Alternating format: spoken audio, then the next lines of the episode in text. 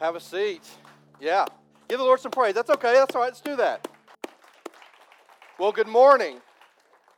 That's terrible. We're gonna. Hey, we're gonna get this right. I promise. Good morning. I'm a, I want you to. I want to know that you're enthusiastic and excited about being here on a Sunday morning. Uh, you know, one thing that you noticed when you came in was what? What's one thing you noticed about the temperature of the room? You noticed there was air conditioning, right? And so, and I know that there's been much conversation over the last several weeks about just different things as it relates to uh, the air conditioning and that kind of stuff. But I, I know this, and I know Don and I have spent a lot of time at the school this week here. They want us here. They want us here. They're excited about us being here. And so we are so thankful that we have AC today. And we're just going to keep praying for them. They have been all over. They've even had the people that work on it here before we all got here. So as we pray, let's just keep praying that God would keep using this administration and that we as a church can serve them. Amen? I was thinking the other day that uh, actually uh, I'm 45 now, and so I, I've been a follower of Jesus for 36 years. I was became a follower of Jesus when I was nine years old, gave my life to Christ at a vacation Bible school, and have never been the same since. I know you're like, Doug, you were nine, but in the day, I know that I guess when I gave my life to Christ. And God began to shape me. But as I look over the last 30 some odd years of my Christian walk, if there's one thing that I feel like I maybe missed that I wish I had gotten to be a part of and to experience, it's something that I came close to experiencing twice in my life. Once when I lived in Tennessee, I was on this, this team that was getting ready for this massive event, and I was so excited. And then God moved me to St. Louis. And when I got to St. Louis, there was this massive event that had just happened, and I missed it. And it was the same event in two big cities. And I, I missed something that I wish I could have experienced, and that was getting to hear the greatest evangelist of the 20th and the 21st century, and his name was Billy Graham. And I missed those crusades on both ends. I was, I was so disappointed because I, I can't imagine how amazing. And some of you are like, I don't know who Billy Graham is. You know, you need to find out. He is the greatest mouthpiece of God in the 20th and really the 21st century that shared the gospel. And he was close and he advised and, and kind of worked with all the presidents. But one thing that I found interesting as I watched some of this stuff on TV, because I never got to go, was how many people, thousands of people, would come out of the stands for a very simple message. And the message was always the same repent, give your life to Christ. I mean, the one thing Billy Graham was criticized the most for was how simple his message was. It wasn't deep enough, it wasn't theologically intriguing enough. And his thing was always the same comment. He's like, listen, I don't have to get to the intricacies of theology. All I need to do is to lift Jesus up, and he promises that when I lift him up, he will draw all men to himself. And you can't argue with his crusades, can you? Thousands of people giving their life for Christ. I mean, I wish I'd have seen that. But there's one thing that I heard Billy Graham say one time that, that really has shaped me and impacted my life, and I've thought a lot about it, especially as we prepare for this new series for something more. He made this statement. He said that for all of us, we all have a God shaped hole in our heart.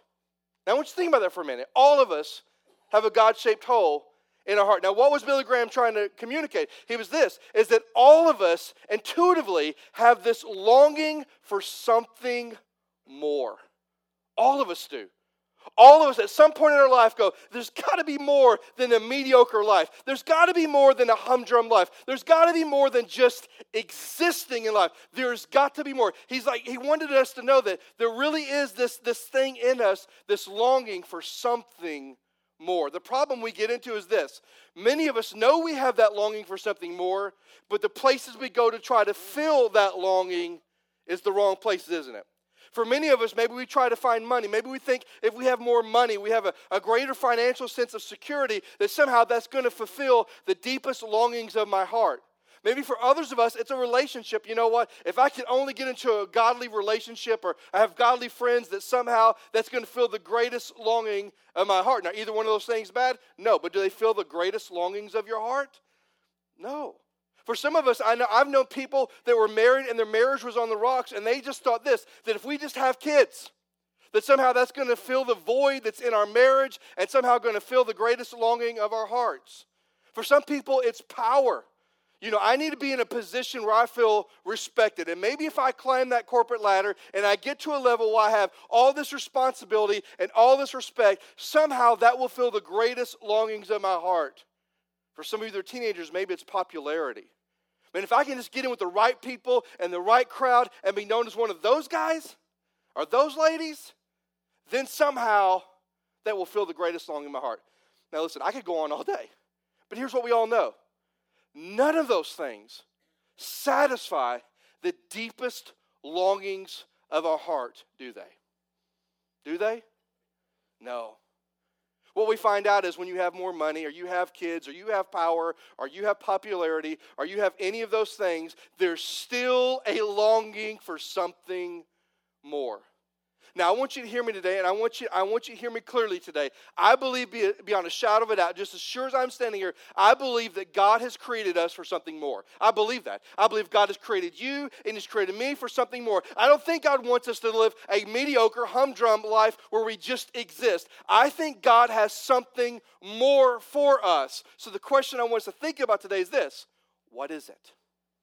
If God has created me for something more, and He has. In fact, just look to your neighbor right now and go, God has created you for something more. Do that right now. Look at your neighbor. Some of you don't like your neighbors. That's okay, all right? We'll get over that. You wore the name tag long enough. We'll figure it out, right? So listen, God has created you for something more. So what is the more? If you have your Bibles, I want you to look with me in the book of John, Gospel of John. John chapter 10 is where I'm going to be. And we're going to do something a little different today. I'm going to ask you, if you can, to stand in honor of reading God's Word, all right? Stand in honor reading God's word. If you can't stand, that's okay. Here we go. John chapter 10, I'm going to begin reading in verse 7. It says this So Jesus said again to them, Truly, truly, I say to you, I am the door of the sheep. All who came before me were thieves and robbers, but the sheep did not listen to them. I am the door. If anyone enters by me, he will be what? Saved and will go in and out and find pasture. The thief comes to steal, kill, and destroy, but I have come that you might have life and have it abundantly. I am the good shepherd. The good shepherd laid down his life for sheep. Let's pray. God, I thank you for the truth of your word today. May you use this truth and may you unpack it for us and show us the magnificent truth of the more, the something more that you have for us. I believe it, Lord, and I just pray that we would take hold of it today. Be with us. Open our eyes, open our hearts, and wreck us today. For it's in your precious Son's name we pray. Amen. Amen. You may have a seat. Let me have a seat. Now, when you look at that passage, there are two things that I want to highlight. There's two things. When we think about something more and that God has something more for us, what is the more? And I think there's two things that Jesus said here that we need to listen to. Look back with me in verse 7. He said, Truly, truly, I say to you, I am the door of the sheep. All who come before me are thieves and robbers, but the sheep did not listen to them. I am the door. If anyone enters by me, he will be saved and will go in and out, and he will find pasture. The first thing more that Jesus wants us to experience is he wants us to experience eternal life with him. And I want you to write that down this morning. You've got some notes there. There's not fill in the blanks. I want you to write it down because you need to know this morning, wherever you find yourself, the primary desire of God our Father is that we would experience eternal life with him. I know some of you have been in church a long time. Go, Doug, it seems like all the time we talk about eternal life and coming to faith in Christ. Listen to me, that's the building block. Without that, everything else is just pomp and circumstance. The most important truth we could ever share on a Sunday morning is that eternity is real. And that everybody in this room, you're going to spend eternity somewhere. You're either going to spend eternity apart from Christ in a place called hell, or you're going to spend eternity in the presence of Jesus for all eternity. Now, I don't know if you've thought about what eternity looked like, well, that's a long time, isn't it? I can remember as a kid, right before I made my decision for Christ, I did something weird. I'm kind of weird. I have some weird quirks to me. But one thing I did as a kid, I laid on my back in my bed. I just met with my pastor. He just shared the good news about Jesus with me. And I remember laying on my back in my bed, and I would turn over to my left side, which is totally weird, but I did. And I would think about everything I'd ever heard about hell the weeping, the gnashing of teeth, and my pastor was great because he said, listen, weeping and gnashing teeth is, is bad, but the worst part of hell is eternal separation from Jesus.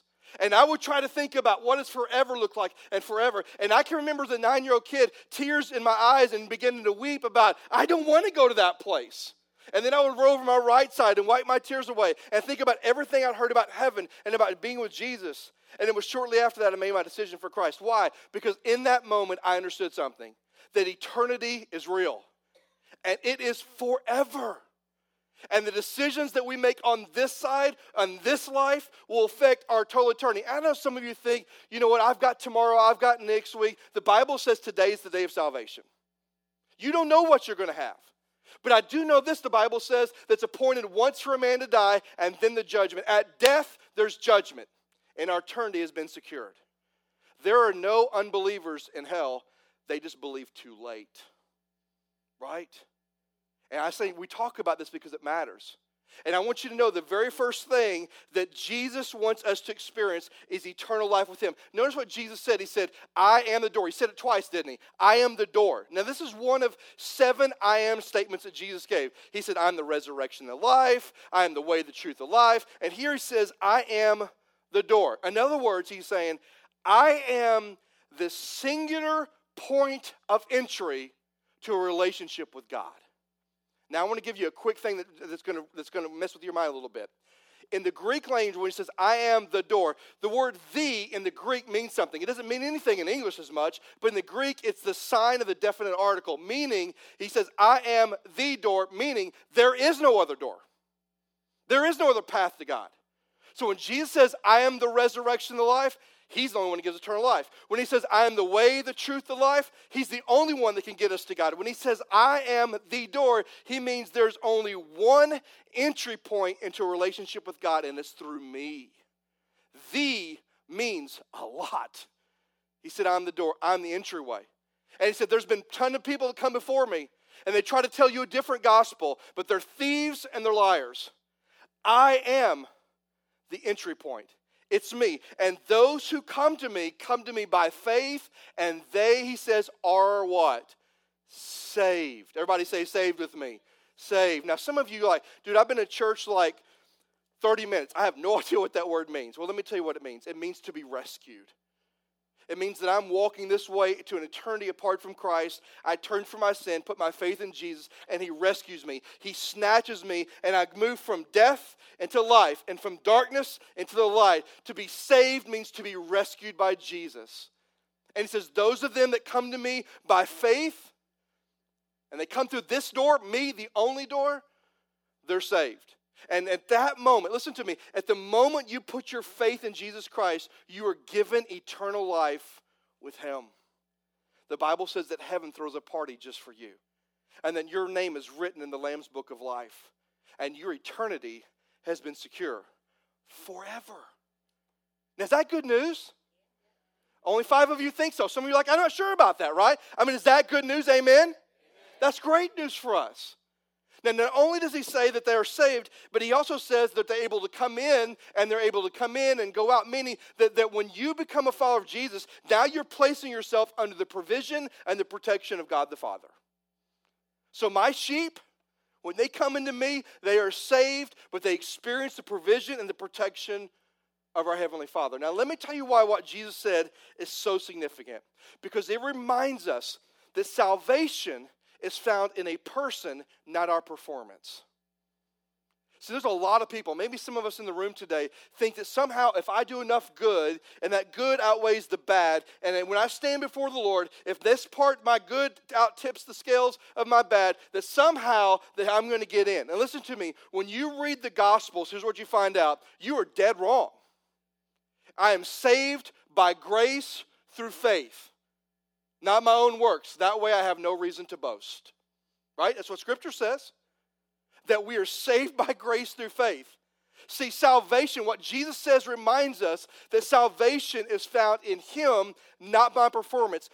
Doug's best day, with my best attitude, with my best behavior, and my best clothes will not bring me close to satisfying the sin debt that I owe him. Never will happen. That's why I need Jesus. Amen? That's why you need Jesus. That's why we need Jesus. See, this reminds us that, that salvation is found not in a person, the in a person, not our performance. It also reminds us that salvation is something to be received, not assumed. Now, here's what I mean. I've talked to tons of people in my life that say this well, if God is a loving God, you know, when they start conversations like that, and you go, time out, time out. Because what you're about to say is that you're putting conditions on God, and if God were loving, He would do what you think He should do, but because He's not doing what you think you should do, He's not a loving God. And that's when you say you are dead wrong. Because here's what they'll say if God was a loving God, He wouldn't send anybody to hell. Anybody ever heard that one before? God didn't send anybody to hell. We choose it. We live in a world where we want to bow up and be self and be independent and depend on self. Great. You choose where you spend eternity. And all those who are spending eternity apart from Christ chose to reject Jesus at some point in their life. And this reminds us that salvation is something to be partaken in, to be received, something that we can get that we can say, Lord, I'm going to put my faith in you and I'm going to receive the gift of eternal life. It's not something to be assumed. Not everybody makes it. In fact, probably for me, the most terrifying scripture in all scriptures in Matthew chapter 7, when Jesus says that those that come to me and say, Hey, Lord, Lord, did I prophesy in your name? Didn't I cast out demons in your name? And he said, Then I looked at them and said, Cast away from me forever, for I never knew you. And that'll keep you up at night if you thought about it. Now, what was the point of what Jesus is saying is salvation's never to be assumed, it's to be received. It's about relationship, not about religion. Now, the thing also I love about this passage, what Jesus says, notice it reminding us stuff, but it also reminds us how God intervenes in our lives. He says that we have the going out and the coming in, meaning we, we are under the, the protection, the provision of God. Listen to me, I want you to know something. There's power in knowing that the Heavenly Father is directly involved in our lives. I think some of us kind of think this way that somehow God kind of wound us up and threw us out on earth and go, man, I hope it all works out well for you. Well, that's not the way it is. I can tell you from the time that we accepted the calling to come here and how God has worked things things out that God has been directly intervening on our behalf. He's been directly intervening in my life. And if you were able to look at your lives and you were able to look at the scenarios and the situations and the circumstance, you would be foolish not to understand that God has been stepping in, that there's been some divine interruptions in my life. Think about Mary. You think when the angel showed up and go, hey, oh, by the way, you're going to bear the child, the Son of God, you think that was an interruption in her life? Come on, ladies, was that an interruption? What? Now, the thing about Joseph, men, you're Joseph, and like, hey, your, your wife's to have a baby, not any baby, but the Son of God. And by the way, she's not been with anybody else. She's still pure. I still want you to marry her. Do you think Joseph, Joseph was knocked off the rails a little bit there? You better believe it. Listen, our God is still in the business of divinely interrupting our lives. So it talks about going in and coming out. It's just a reminder that God continually protects and provides for his sheep. Some of you just need to know that today. Now, for us, here's the point. For us, we need to know that there's only one thing that can satisfy the deepest longings of our heart, and it's Jesus. It's a personal relationship with Jesus. And the only way to have that relationship is by surrendering our life and putting our faith and our trust in Him. For those of you here today that do not know Jesus your Lord and Savior, listen to me. The something more that He has for you is eternal life. Today, He's offering you eternal life, but you've got to receive it, or you're going to reject it. Now, some of you are thinking, okay, Doug, that's great. I know that, that one thing that for the something more that God wants for me is to experience eternal life with Him. That's great. But what about me? I've been a believer like you, Doug, for 30 some odd years, I, and I know Jesus is my Lord and my Savior. What is the something more for me? Well, I'm glad you asked that question. Look with me in verse 10.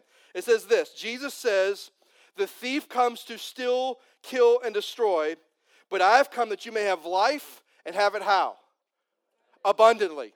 Now, listen, if you're a follower of Jesus Christ, here's the something more He wants for you. He wants you to experience the abundant life because of Him.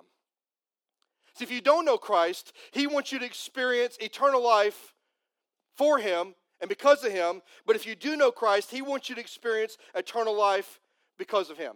Now, when you look at that passage and you think about what Jesus is saying, He tells us a couple of things. First of all, he tells us the plans of the devil, and he tells us the plans that he has for us. Now, when I read that passage that Jesus wants us not just to have life, but have life abundantly, I'm reminded, and maybe you're reminded, of all the people we come in contact with who call themselves followers of Jesus, but they live a life struggling, oppressed, discouraged, downbeaten. They kind of, and I was telling this in, in, the group I met with Sunday night, they almost have that hee haw theology. I grew up watching hee haw. I don't know if you've ever watched hee haw before. If you haven't, you haven't missed anything. But there was a section where the, there was this, this, they were all in overalls and these hats like Don Jacobs wears, and they had this, like these hound dogs uh, on the floor. That's a compliment, actually, on, a, on the ground. And they start singing this song gloom, despair, agony I mean, You know what I'm talking about, right? Deep, dark depression, excessive misery. If it weren't for bad luck, I'd have what? No luck at all. Gloom, despair, agony on me. How many of us know believers that live like that? We walk through life and we're like, we're not experiencing bunny life. We're just existing. We're just present. We're just here. Listen, God has more for you than that. That is not what God intended for you. But I want you to notice before we get into what abundant life really is, notice what Jesus says about the enemy, the devil. He says, The thief comes to steal, kill, and destroy. And I want you to think about that with me for a minute because we have a real enemy. There's a real enemy. There's really someone out there seeking to devour us. There's someone out there, the devil's out there, and he's doing the very thing Jesus said he would do. He says he wants to steal from you, he wants to kill you, and he wants to destroy you. And I want you to write those three things down because I want to talk about it. What does he want to steal from us? You think about it. Does he want to steal your money? No. He wants to steal your passion for Christ. He wants to steal your passion for Christ. He wants us to manipulate, he wants to manipulate the circumstances and events of this life so that somehow or another we begin to doubt God and like, God, if you love me, why would you let this happen? And God, if you love me, why did this not work out this way? God, I don't understand. And he wants to create so much doubt in our heart that he steals our passion in Christ. He doesn't want us to have a heart for the lost. He doesn't want us to have a heart for living for Jesus. He doesn't want us to have a heart that's enthusiastic and excited about who God is and what he's done for us. He doesn't want us to have a heart to become more more like Jesus. He wants to steal our passion. Now, some of you, if you were honest today, would say this that's happened to me. I thought the circumstances of life happen, and the devil has robbed me of my passion. I believe the lie that God is to be doubted instead of to be trusted. And somehow or another, the passion that I had to live for him, it's just dissipated. It's just, it's just gone. He wants to steal our passion. But you know what else he wants to do? He wants to kill something. You know what he wants to kill? Somebody said, well, I'll go, our joy. Our joy. You know what the devil wants us to do? He wants us to focus on happiness. I can't tell you how many believers I've come across in my life that say, you know, I really just think God wants me to be happy. Ah, wrong answer. That's not the what. He, God, listen, it's kind of like my boys when they were growing up said, hey, Dad, um, what you just did was not fair. Anybody ever heard your kids say that? And here's what I always tell them this is such a great biblical answer. You ought to write this down. You ready? I want to model God for you, son. So I'm going to be concerned with justice, not fairness, because God is not fair, but He's always just. Right? And the same thing's true for us. What God desires for us is not necessarily happiness, but joy. And somebody like, Doug, what's the difference? Well, here it is. Joy is that, that the happiness is that fleeting emotion, right? It's that fleeting emotion. That's not what joy is. See, what the devil wants us to do is to focus on being happy. What the devil wants us to do is to worry about life and to struggle with life and to look at things and, and try to figure out how to fix this stuff on our own. And some of you today, if I ask you, do you really have joy in the Lord this morning? You go, my joy's been kind of killed in me. It's been killed in me. My passion's been stolen. He's killed me in my joy. But he doesn't stop there. He wants to still kill. What's the last word? Destroy. You know what he wants to destroy in you? Your testimony. He wants to entice you so much with sin. He wants to entice you so much with following your own dreams, hopes, and desires that you've come up with. He wants you to follow, so follow your ability to reason and to work through things that somehow you open yourself up to sin and you partake in sin, and you some point you follow that trail of sin so far and so long that you become ineffective for the kingdom of God. He wants to destroy your testimony. I know some of you out there, man, you're way smarter than I am, and here's what you think. You know, this little old me, the devil doesn't care about me. Well, a couple things I want to say about that. Number one, if you're making noise for Christ, oh, yes, he does. You know, if you are going to attack somebody, if you were in war, do you attack those who are enemies, who are making noise, or those who are hiding in the rocks, in the caves? Who do you go after? Those that are making noise, those who are a threat to you. And I guess we kind of have to back up and ask this question Are we a threat to the enemy? Are we so living for Christ that we are a threat to him that he's going to come after us? Because you know what? You can say little old you all day long, but he does care about you, and he wants to do all he can to steal, kill, and destroy you. That's the plans of the devil. Do you feel encouraged right now? You're like, no, not so much. That's the devil's plans for you. But let me tell you what Jesus' plan is for you is that we would have abundant life. Somebody, everybody say abundant life.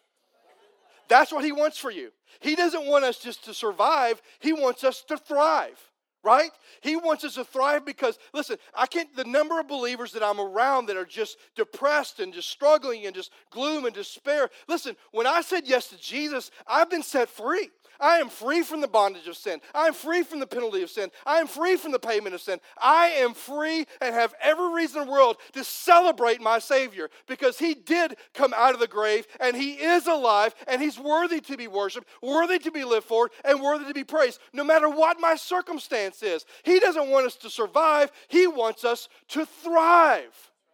And some of us need to grab a hold of that today. He wants us to be blessed by Him when I was uh, living in St. Louis, Sonia lived there, and, uh, and James was like three years old, and Daniel was like two. And I had a real problem there. You know, I, I would call it addiction, but that would make, make you think of terrible things. But really, I was addicted to Toys R Us. I had, I had a, I, you, you laugh, but you can ask Sonia, it's the truth.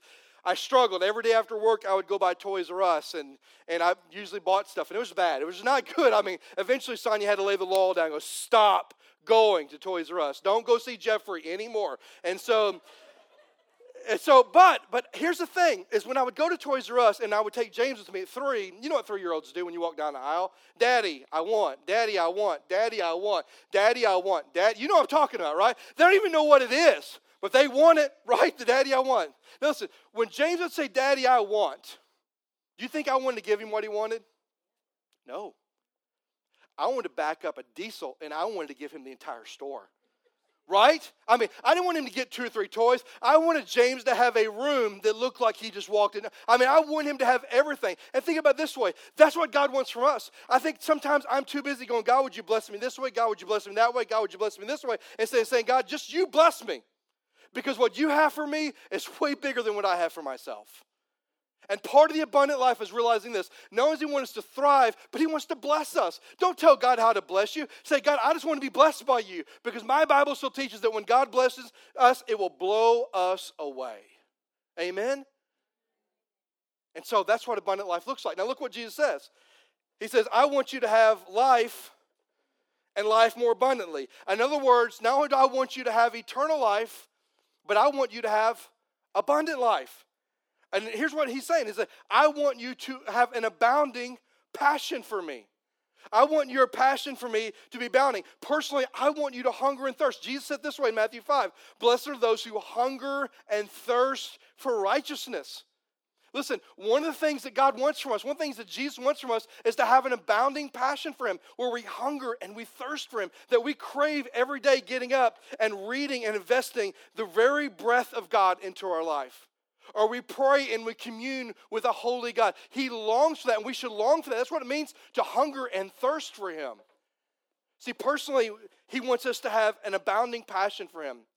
But also, He wants us to have an abounding passion for Him by sharing our faith, by telling other people about Jesus and having a heart for the lost. See, listen, what the devil wants to steal from us, Jesus wants us to abound in. He wants us to have an abounding passion for Him. He wants us to have an abounding joy in Him. Now, let me tell you what joy means. I talked about it a while ago, but here's joy. Happiness is a fleeting emotion. Joy is being in the deepest, darkest tunnel of your life and knowing that God has provided a way out. That's joy.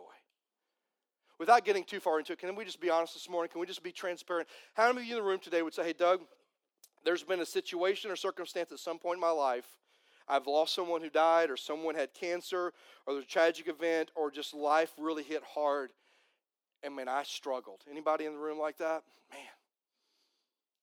See, now, would you look at that situation and go, I need to be happy? No, that'd be foolish, wouldn't it? But in those situations, can you still have joy? Because you know what joy says? Joy says, no matter what I'm going through, no matter how difficult this thing is, no matter how tragic this has happened, I know that my God is in control. I know that my God is for me. I know that my God is with me. And I know that my God is in control. That's joy. And some of us are missing that today. See, Jesus wants us to have an abounding joy, but he also wants us to have an abounding testimony for him. In Matthew chapter 5, Jesus said this way Let your light shine before men in such a way that people will see your good works and praise your Father in heaven. Can I tell you a secret today that I hope does not stay in the room? Your life is not about you. My life is about pointing people to Jesus. Like I tell you where most of us blow it? After church on Sundays. We go eat. And everybody, we don't beat every other denomination there. So we, we get there, maybe we do, I don't know. But we get there, and maybe the waitress has had a bad day, or the waiter has had a bad day, or the cooks are brain dead, and they're just everything's slow today. I don't know. But many of us, we go to those places and we, we come to church and we're like, hallelujah, praise God, and we give our tithes and we give our offerings and we've shaken hands. How you doing, brother? And how you doing, sister? Then we go out and eat and we treat people like the devil. Listen, my life, every area of my life, from dinner on Sunday to worship on Sunday morning and everything in between is about one thing, and that's pointing people to Jesus by my life and my behavior. You're pointing people somewhere. The question is where you're pointing them. And what Jesus wants for us is to have an abounding testimony for Him. See, here's what I find interesting about the words of Jesus what the devil wants to steal, kill, and destroy in us, Jesus wants to abound in us. He wants an abounding passion for him. He wants an abounding joy for him and an abounding testimony for him. So if you had to pick which one you fit today, would you fit more with what the devil's robbed and stolen from you? Or would you say your life is abounding today? And some of you are like, I don't know. Well, listen to what Jesus said here as we close this passage out. Look with me in verse 11. I love Jesus gives this amazing, amazing, amazing gut punch to these guys. Look what he says I am the good shepherd, and the good shepherd lays his life down for a sheep. Now, here's what Jesus is saying listen, I want something more for you. And if you don't know me, here's what I want I want you to have eternal life. And if you do know of me, here's what I want for you I want you to have abundant life. And I know life gets crazy, but listen to me I am the good shepherd. And I love you so much. And I so desire for you to have eternal life. And I so desire for you to have abundant life that look what I'm willing to do for you lay my life down for you. Is that love or what? But here's the thing we all have a choice to make today. You have a choice to make. You can either continue to pursue what the world's more that they offer and never be satisfied and always be frustrated and can you continue down the path you're headed down, or you can choose to pursue the more that Jesus is offering today, the more of eternal life, the more of abundant life, and let what He does and what He offers bring you satisfaction. You have a choice today to make. Well, Daniel and I were in St. Louis this last week, I was just reading some articles, just different things, some random articles, news articles that pop up, and I came across this article, and you may have read it or heard about it. It was about Eskimos. And I know you're thinking, why are you reading about Eskimos? Well, it's hot down here, and maybe I was trying to get a cold thought. I'm not sure. But anyway, I was reading about Eskimos, and I don't know if you know this, but they say that the, for the Eskimos, the greatest threat to Eskimos' existence and for their welfare are wolves. I didn't know that. And they said that the way that Eskimos will kill wolves and to protect themselves is they will get an extremely sharp knife and they will find a dead seal and they will take that knife and, and literally immerse it into this, the fat of the seal. And they would make sure that that knife is dripping with the fat from this dead seal. And then they will take this knife and they will stick it in the ground with the blade up and they will cover it with snow and then they will go hide behind a tree or whatever's out there. Maybe their igloo, I'm not sure. They go hide away. And they said the wolves will come and the wolf's sense of smell is so amazing that they will come and they will smell that fat of that seal and they will begin to lick that snow. Y'all may have heard this story before. They lick the snow and they lick the snow and they lick the snow. And all the time they're licking the snow, they're trying to find satisfaction for hunger. They're hungry and they want food. And so they've got this fat of this seal and they're licking it. And it says eventually, those Eskimos said that they will watch these wolves. And when they start licking that, they eventually get down to the blade. And the next thing the wolves know is they've hit blood. And there's now there's blood. And so now the, the wolves think that they've got really into the seal. And now they're about to be nourished. And here was the point of the article. You ready? This was blew my mind. the very thing that these wolves would do to think that they're really living life were the things that were really killing them. See, the wolves would bleed to death because they've been licking that knife. And I'm just telling you, some of you in the room are pursuing the world's things, and you think you're living high on the hog, but it's killing you spiritually.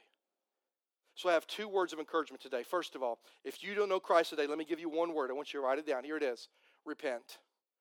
If you don't know Christ as your Savior today, in just a minute, I'm going to ask one of the deacons to be on this over here in the front and over here, and I'm going to be standing right there. If you need to accept and receive the gift of eternal life that Jesus is offering you, if you've never made that decision before, my encouragement to you today is just repent. Just say, Lord, I know that I'm a sinner, and I know that Jesus says He died for me, and I want to receive Him as my Lord and my Savior. If you've never trusted Him today and you're not a follower of Jesus, today the word is repent. But if you are a follower of Christ today, let me give you a word. And I want you to write this down restore. Restore. Now, I don't know about you, but in my life, there's moments that God so breaks me that there's only one posture for me, and that's on my knees before Him. And I'm praying that for you today, because here's what I want. Many of you, if you were honest that are followers of Jesus, you would say this Man, I've lost my passion for the Lord. I've lost my joy in Christ. I've lost my testimony. But I want it back. I want that passion back. I want that joy back. I want to be a mouthpiece and a behavior, and people see my behavior and be drawn. I want it back. So here's what I'm going to ask you to do. I'm going to ask you to be so bold. Maybe you want to come down and get on these, these rugs on your knees before Holy God and go, Lord, would you restore my passion for you?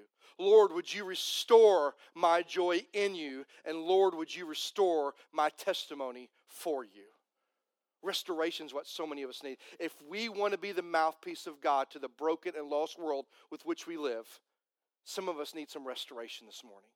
Some of us need our joy back. And can I ask you to be selfish today? Can I ask you, go, I want it back. The devil took it, I want it back. I mean, if you're really determined, you want it back. You want your passion back. You want your joy back. You want your story back. You want your testimony back. Then will you come and get on your face before God and go, Lord, would you restore my joy, restore my passion, and restore my testimony? Or not. And then next week we'll come back the same condition we're here today. Remember, He created you for more. He didn't create you for mediocrity. He didn't create you for humdrum or just to exist. He created you to have eternal life with Him and to experience abundant life because of Him. And will you grab hold of it today? Here's what I'm asking you. Everybody stand with me if you would. Everybody stand with me as we pray. I'm going to ask you, everybody stand quickly with me. Every head bowed and every eye closed. Nobody's looking around, just between you and the Lord. And before I pray for you, I just want to encourage you this morning. I'm going to ask if I can have a deacon on this side over here up front, and Ron's over there, and just I'll be in the middle. It just doesn't matter. Just I, I want some people that that just just want to be with you and love on you, encourage you. Every head bowed, every eye closed. I just want to say this to you: If you don't know Christ today, this is your window of opportunity. You don't know what the next 20 minutes hold for you. Today is that day of salvation. If you've never trusted Him, as we start singing, I'm going to ask you to step out of your seat and be so bold to grab one of these men or myself and say, Would you tell me what it means to know Christ? But if you are a follower of Jesus today, I just want to be honest. If you'd say, Doug, I've lost my passion, or I've lost my joy, or I've lost my testimony, would you just slip your hand up? I want to pray for all of us today. It's all right. Nobody's going to judge. Nobody's looking. You feel like you've lost it. Now, put it down. You put them down. Would you be so bold to say, I want it back? And today's the day I'm going to get it back.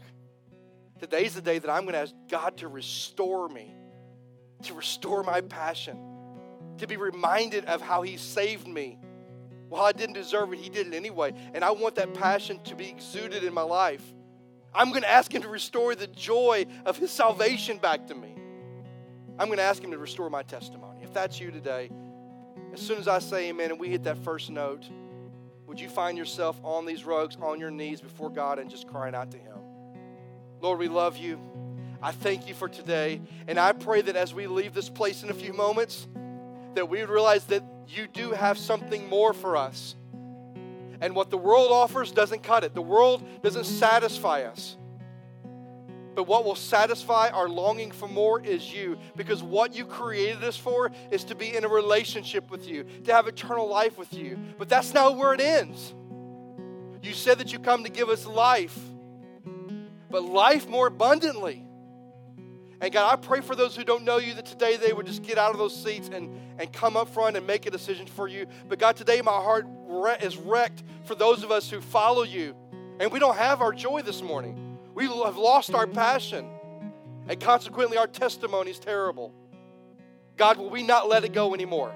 Will we decide today we're going to get it back? Today, we're going to surrender again before you and ask you to restore us, to restore those things back to us, so that when we leave this place, we'll be drastically different as we were when we got here. God, wreck us today. Move in us. And if we make, need to make a decision for you, it's to come accept you as our Savior or come get on our face before you and cry out to you, may we have the courage to do it. Lord, I love you. And it's in your precious Son's name we pray. Amen. Amen. If you need to respond, please do.